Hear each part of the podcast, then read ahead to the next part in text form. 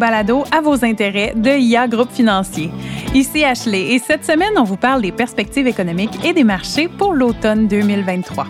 Comme à l'habitude, je suis en compagnie de mon collègue Sébastien McMahon, stratège en chef et économiste senior. Alors bonjour Sébastien. Bonjour Ashley. Comme toujours, heureuse de te retrouver pour un autre balado. Moi aussi. Alors dis-moi Sébastien, on parle un petit peu de la rentrée économique. Hein? On est en septembre, l'été commence à terminer, changement de saison, changement de besoin.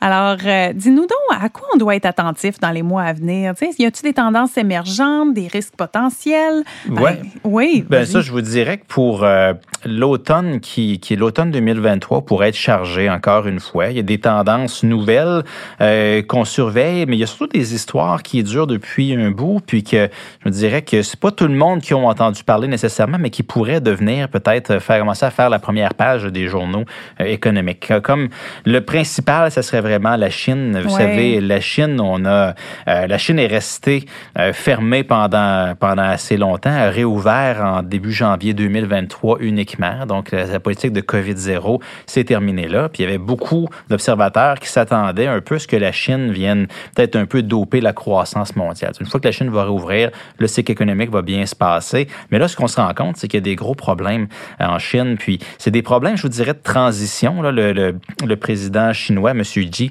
qui avait euh, qui a fait un plan pour la classe moyenne qui était axé sur l'accès à l'immobilier. Puis M. Xi disait que ben on va l'immobilier, c'est fait pour les maisons sont faites pour être habitées plutôt que pour la spéculation, disons, si je paraphrase. Donc, euh, depuis ce temps-là, bon, on a vu un ralentissement au point de vue euh, de, de, de, tout ce qui était de la spéculation immobilière, l'accès au crédit à l'immobilier. Puis là, on est en train de voir des développeurs de propriétés, là, des constructeurs de maisons, c'est des grandes ouais. entreprises en Chine euh, qui font défaut, qui font faillite. Puis là, il y a un risque qu'on ait une espèce de feu aux poudres là, en Chine au point de vue du cycle de crédit. Donc, il y a des, des municipalités même qui sont à risque de faire défaut de paiement. Oh. Donc, euh, les, les, choses sont assez sérieuses. Euh, on en parle un petit peu dans les nouvelles. Nous, on regarde ça de loin avec un œil très attentif, mais je vous dirais que si la Chine ralentit, si le cycle de crédit en Chine euh, ralentit de façon abrupte, ben ça devrait peser sur l'économie mondiale et puis sur les marchés. Dans le premier, là, je commence un peu avec les mauvaises nouvelles ici, là, quelque chose oui. qui pourrait venir nous surprendre puis causer de la volatilité au, au dernier trimestre de 2023. Ben euh, la Chine, faut la garder en tête de liste. Mmh. Puis il y a peut-être aussi des hausses du taux pour la Banque du Canada à considérer? C'est probable, oui, malheureusement, je dirais. L'inflation, c'est plus tant l'enjeu principal dans le sens que on sait que l'inflation ne retournera pas à 6, 7, 8% puis on ne retournera pas, probablement pas dans, un, dans une flambée d'inflation. Mais juste en faisant les mathématiques cet été, euh, l'inflation qui a baissé en bas de 3% au mois de juin, c'était à cause du prix de l'essence qui avait reculé beaucoup comparativement à l'année dernière. Puis là, le prix de l'essence, depuis le début de l'année, il est reparti à la hausse. Fait que juste en faisant de l'arithmétique très simple, il faut penser que l'inflation va repartir légèrement à la hausse d'ici la fin de l'année. On pourrait toucher 4 à 4,5% d'ici la fin de 2023. Donc, si on se fie à la réaction de la Banque du Canada, qui en juin et en juillet a haussé son taux directeur deux fois encore, ben, je suis pas une garantie, mais je vous dirais que les raisons sont là pour que la Banque du Canada sente l'urgence de faire un autre petit tour de vis. Donc, euh, probablement que oui, mais une chose qui est certaine, c'est que les taux d'intérêt baisseront pas d'ici la fin de l'année.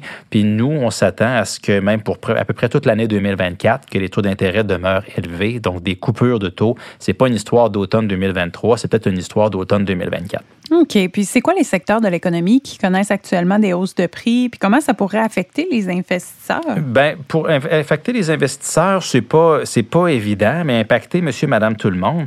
Euh, L'essence, euh, clairement, euh, le, le, prix de l'essence qui est reparti à la hausse.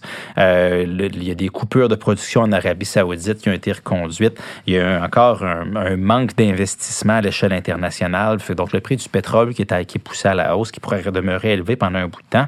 L'inflation à l'épicerie, malheureusement, là, les changements climatiques, oui. on en a parlé beaucoup cet été dans les nouvelles, puis on a même fait un balado sur l'impact euh, sur vos finances des changements climatiques. Ben, la nourriture, c'est au centre de tout ça. Donc, pensez que les prix euh, à l'épicerie vont baisser bientôt parce que l'inflation est sous contrôle. Pas du tout. Les prix prix, malheureusement, vont demeurer élevés. Puis les frais de santé aussi, vous savez, notre population vieillit, donc le système de santé coûte de plus en plus cher. L'inflation euh, dans, ce secteur-là est plus élevée. Donc, euh, je vous dirais que nos yeux sont vraiment portés vers 2024.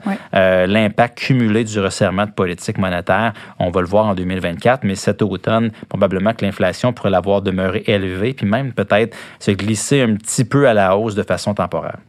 Puis, Comment les investisseurs peuvent-ils profiter des actuels taux d'intérêt élevés? c'est quoi les types d'investissements qui sont les plus intéressants en ce moment? Bien, il y a beaucoup de, de il y a beaucoup d'opportunités qui sont intéressantes quand on, a un portefeuille qui est balancé.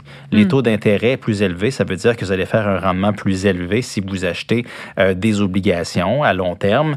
Euh, si vous achetez des obligations euh, corporatives aussi, il y a des taux d'intérêt qui sont intéressants.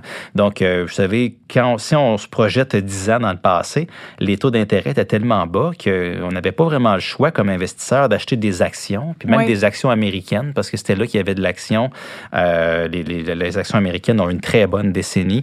Mais là, quand on regarde devant maintenant, ben, les choses ont changé. Il y a des alternatives à détenir des actions. Puis, je vous dirais que de, détenir un portefeuille balancé avec des obligations, même si 2022 euh, était difficile pour les obligations, puis, depuis le début de l'année 2023, les obligations sont encore un peu, euh, ils font du surplace, mais je vous dirais que c'est des belles opportunités pour positionner son portefeuille maintenant pour la prochaine décennie en allant profiter de ces taux d'intérêt-là qui sont plus élevés. Puis c'est quoi les mises à jour sur les budgets provinciaux et fédéraux euh, et fédérales plutôt? Euh, C'est quoi les implications là, pour l'économie et les investisseurs? Ben, je vous dirais que les budgets euh, sont sont publiés au printemps, mais qu'il y a souvent des mises à jour qui sont publiées l'automne. Puis des fois, on a des nouvelles importantes qui sortent à ces moments-là. Puis les derniers automnes ont été mouvementés parce qu'on était en, en, pandémie puis en sortie de pandémie. Cet automne, on va voir si les gouvernements veulent saisir l'opportunité pour annoncer des choses, mais euh, ça devrait être plus calme que les autres automnes parce que l'économie s'est beaucoup mieux comportée qu'attendu. Ça devrait avoir favorisé les bilans des gouvernements. Les gouvernements ils étaient, travaillaient très fort à tous les niveaux pour ramener les budgets vers l'équilibre parce qu'on sort de pandémie. Puis tous les programmes qui ont été mis en place, il ben, faut retourner vers l'équilibre. Tous les économistes, là, moi, puis mes, mes, mes, mes confrères dans l'industrie, on souhaite toujours voir un retour décisif vers l'équilibre budgétaire, surtout quand le taux de chômage est très bas comme aujourd'hui. Donc, les gouvernements devraient ne pas faire de déficit. Avec le potentiel ralentissement économique qui peut s'annoncer en 2024, les gouvernements pourraient être tentés de donner un petit coup de main puis peut-être de mettre des nouveaux programmes en place pour dépenser ces revenus supplémentaires-là non prévus. Mais je vous dirais que l'économiste ici euh, souhaiterait voir euh, plutôt des gouvernements qui en profitent pour nous ramener vers l'équilibre plus rapidement. Donc, on va suivre, c'est des mises à jour, c'est pas directement des budgets, mais il peut quand même avoir des mesures budgétaires euh, qui sont annoncées. Bien, on te remercie beaucoup, Sébastien, pour les précisions que tu nous as apportées, vraiment utiles là, sur les sujets abordés dans cet épisode. Et si vous aimeriez en apprendre davantage sur l'actualité économique, vous avez juste à vous abonner à notre balado. C'est disponible sur toutes les plateformes et vous pouvez aussi visiter la page Actualité économique sur ia.ca et nous suivre sur les réseaux sociaux. Alors, sur ce, on vous dit à la semaine prochaine. Vous avez aimé cet épisode et vous aimeriez en apprendre davantage sur l'actualité économique? Abonnez-vous à notre balado à vos intérêts, disponible sur toutes les plateformes. Vous pouvez aussi visiter la page Actualité économique sur ia.ca et nous suivre sur les réseaux sociaux.